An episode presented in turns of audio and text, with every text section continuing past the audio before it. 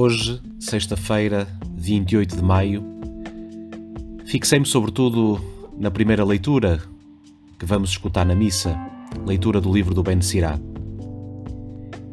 E fixei-me nesta leitura exatamente porque quero agradecer. De vez em quando sinto isto dentro do coração. É bom agradecer. Agradecer aqueles que nos precederam, agradecer tantas coisas que a vida nos foi dando, agradecer a Deus o dom de ser um filho seu. É verdade que nós não existimos sozinhos. É verdade que nós não existimos por nós mesmos. Ainda que às vezes possamos pensar que fazer o caminho sozinho é melhor. Mas logo percebemos que não chegamos tão longe, porque nos faltam ombros amigos que nos suportem, porque nos faltam as qualidades necessárias para alcançar objetivos. Por isso precisamos dos outros. Eu gostava mesmo hoje de agradecer. Agradecer aquelas pessoas que me legaram o dom da fé. Agradecer aquelas pessoas que na sua vida testemunharam a fé. Nós somos fruto dessas pessoas e é bom ter uma memória agradecida. A Eucaristia que celebramos é sempre a ação de graças a Deus pelo dom que Deus nos faz do seu próprio Filho, mas também pelo dom que nós podemos ser para os outros, imitando o Filho de Deus, Jesus Cristo. E é por isso que estamos aqui, e é por isso que escutamos esta palavra, para que, sendo uma palavra de vida, ela se possa tornar também em nós vida da palavra.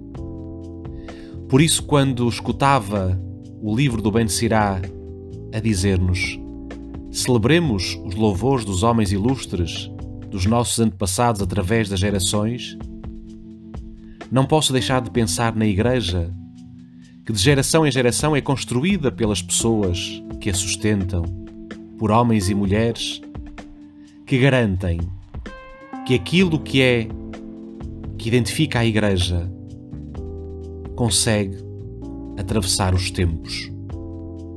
E aquilo que identifica a Igreja é exatamente a presença de Jesus no meio da mesma Igreja.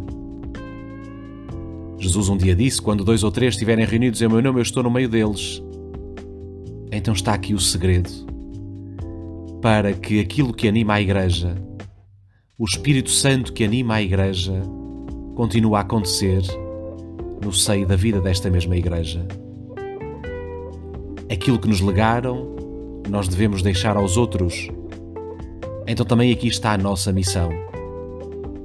Daremos fruto, também como dizia o Evangelho, se formos capazes de receber aquilo que nos dão, de receber o dom da fé e o colocarmos no coração dos outros. Pela nossa vida, pelo nosso testemunho cristão, esta aventura há de continuar. Por isso, gostava mesmo que hoje, neste dia, no coração de cada um de nós, nós pedíssemos na oração para que sejasse, para que fôssemos capazes de levar por diante esta grande missão de sermos testemunhas da fé.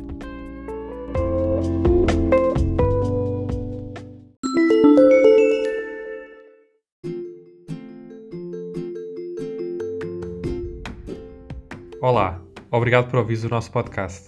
O meu nome é João e sou um jovem para o mundo unido. Se gostaste da reflexão do Padre Zé Pedro, por que não partilhá-la com alguém? Segue-nos no Instagram e no Facebook para ficares a par das novidades que temos para ti. E não te esqueças, é sempre possível algo mais.